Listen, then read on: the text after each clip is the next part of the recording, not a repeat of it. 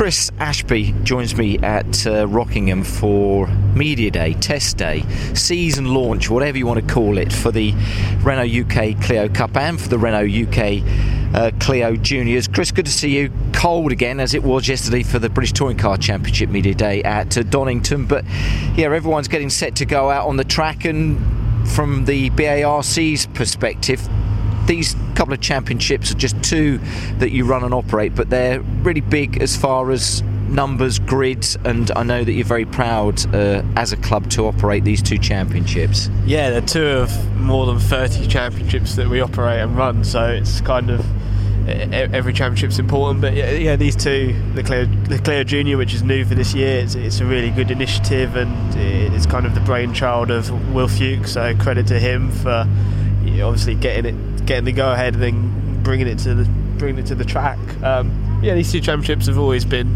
or well, we think juniors will be popular. Clio's uh, speak for themselves that it's a great proving ground um, to, to make the step up into touring cars and beyond. And um, the grids speak for themselves. It's another competitive grid this year for Clio's, um, and it's set to set to really kind of produce some exciting racing, which it always does. Yeah, it certainly does. I mean, these championships, as you said, great feeder championships, aren't they? But I love the way that someone like Renault, and they look at the way that the the structure of motorsport seems to run from karting and then into something, uh, you know, the next step up, let's call it, and always affordable as well. You know, it's, it's done in the right way because we all know that motorsport can be very expensive, don't we? Yeah, that's the thing. Like, it, it's one of the really good things that Renault do. It's kind of they've got the finance package that's uh, available for drivers to come in and, and utilise.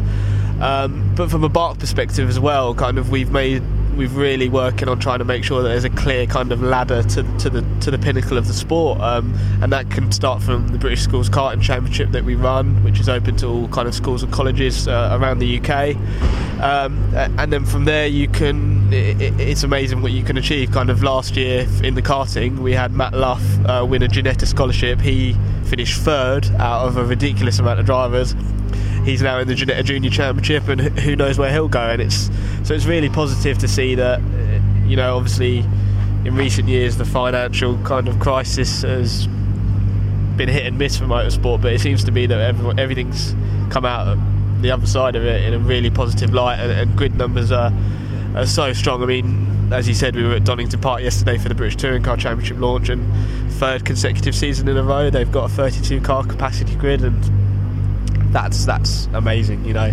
it, it's testament to all the hard work that not only goes in from all the teams up and down all of our championships uh, and the drivers, but also those that run them yeah. uh, and really promoting it and, and, ensuring that there's a good platform for everyone to compete. Exactly. Well, we'll talk in depth about the British Touring Car Championship in just a second because I suppose from the the BARC's point of view, that's pretty much a blue ribbon event or package, isn't it? But quickly going back again to the amount of championships that the BARC are, are behind, Chris. Um, I think drivers are always told to diversify the type of driving that they do, from karting to maybe coming into a, a Renault UK Junior Clio.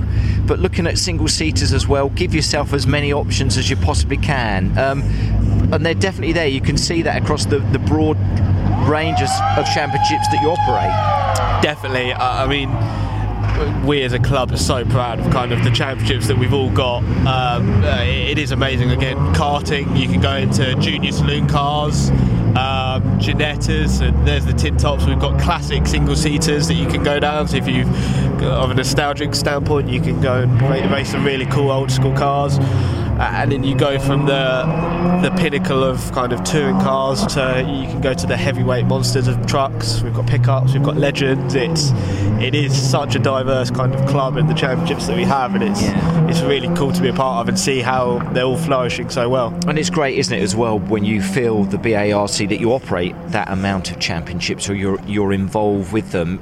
Sometimes.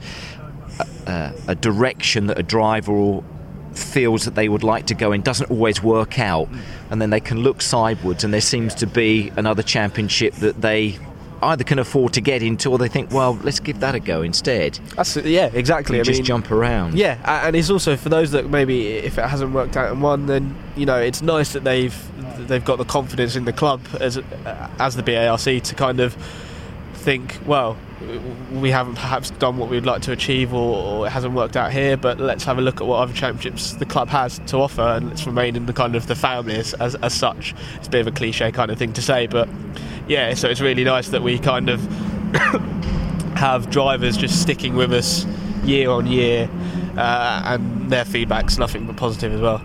Let's just interrupt the interview for a second with regards to the BARC and what it does because I don't think everyone understands sometimes what the BARC do at, let's call it, a motorsport event, a championship, a, a race meeting. Try and give someone an idea your involvement in, within a typical race weekend. So let's call it, let's let's say, a British touring car round at Brands Hatch.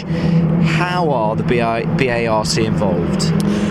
Well, it's kind of it starts well before we even arrive at a track on let's say a Thursday or a Friday. For well, for us it's normally a Friday.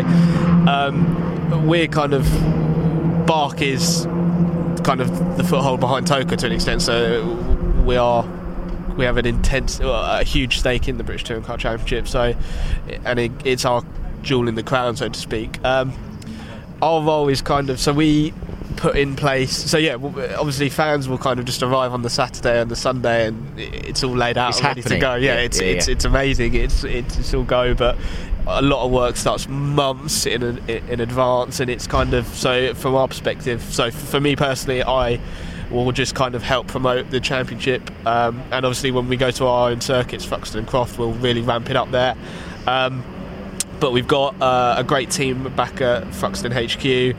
Um, so we've got uh, a marshal secretary, so she's responsible for putting all of the marshals uh, down uh, and making sure that they're of the uh, of the relevant skill set and obviously able to, to attend the events. So they're on hand to make sure the event can even go ahead. Because without the marshals, you know, there is no kind of barrier of safety to an extent of you know calling calling people into action um, and then also like the officials being put in place obviously for touring cars it's quite there's a stricter kind of it's all a regiment uh, amount of people that are there and they're they're there for the whole season but so that yeah so we'll have kind of things like um, clerks of the course we'll appoint that Ian Watson uh, is the clerk of the course for this um, and yeah, so it's kind of we, we put all the, the key players in place, and then we just make it to actually yeah. operate that event. It is like, I mean, an analogy is like a football match or something. You are the BARC, the ref, are the referees, Yeah. the officials, the people behind the stadium, really making sure that safety is in place when the game or the event is taking place. You're always there with, like you say, with, with marshals and with stewards, and you organise everything else. Plus, again, the whole marketing side around that event as well, as with regards to media and ticket sales, the whole lot. Yeah, I mean, luckily for us, to- touring cars and TOCA package as a whole, kind of, it's such a great package that uh, it sells itself. So, um, but obviously, like I said, Thruxton and Croft are BARC owned venues. So when we go to those uh, tracks, it's kind of I'll become more of a kind of I'll become more involved within it to an extent in just helping that, making sure we get as many people through the gates and they have a great experience. Um, but yeah, so we kind of we kind of just oversee it and uh, and make sure everything runs as smoothly as possible. But Well, I say you do it very, very well. You touched on the circuits that uh, are owned by the BARC, Thruxton, Croft. A- again, championships, rallycross and stuff like that, various other championships take place across the UK. A, a number of circuits, Chris. Give us an idea of how many the BARC are involved in the type of motorsport you'd expect to see at those venues. um, obviously, I know it's a long list. Yeah. How long have we got? Um, it's uh, yeah. We've got obviously all of our circuits will operate during the season. Obviously, the marquee events are British Touring Cars, but even like this Sunday at Croft Circuit, we've got the Rallycross Championship kicking off for a new year, and that's going to be hugely that's hugely exciting. So places like Croft and Pembrey, to an extent, we have Rallycross there. Um, Superbikes will headline up at Thruxton, uh, and then in between we've got a number of club events. So not only the BARC, but uh, other clubs that operate in the country with their championships. They'll arrive um, for weekends or days. Uh, uh, and run the circuits that way um, or use the circuits. And then also we have a number of kind of smaller clubs like the Northwest Motorcycles in Darlington. They're, they kind of operate across quite a bit. So yeah, it's kind of not just the big events that will go to our circuits. We have a whole heap of There's- um, championships, and, and again it goes back to the diversity kind of thing. Of it's such a, a broad spectrum of I championships. and- that's great, not yeah. just for teams, drivers, but obviously for the spectators as well. And let's come around to the British Touring Car Championship, which really did kick off yesterday for 2017 with the media test day at uh, Donington. It is the BARC's big one, isn't it? The, the the premier event, but it it goes as everyone was saying yesterday from strength to strength. It's a it's a fantastic package, isn't it? the numbers speak for themselves. I think uh, 32 cars, five former champions, five manufacturer outfits, 16 previous race winners. Like it goes on and on. It's it is ridiculous how kind of what this champ. Like I think we we've got nearer to the. We've gone back towards the, the latter stages of the super touring era now, where we're really kind of pushing the boundaries on, on drivers um, uh, and manufacturers that are there. It's it's such an open grid this year. It's it, I think It's a guessing game Yeah, again as yeah, far like- as race results are concerned, isn't it? Yeah, I mean, we had the test session um, the other day, and it was kind of you never really know who's doing what, on weight and tyres, but you, you can't call it. Brand, I think Brands Hatch qualifying is going to be the most open, wide open qualifying session I would have ever seen. It's and when you factor in the things like RML, the new RML parts, obviously everyone's running it, the new tyres, it's it's it's up for grabs and picking a winner's never been more more difficult. I mean, last year we had eight drivers going into the final round, and I wouldn't even want to put a number on what will what will go to what they could be at the, end, the end of the championship this year. Well, excellent stuff, Chris. A, a, a small insight, but hopefully uh,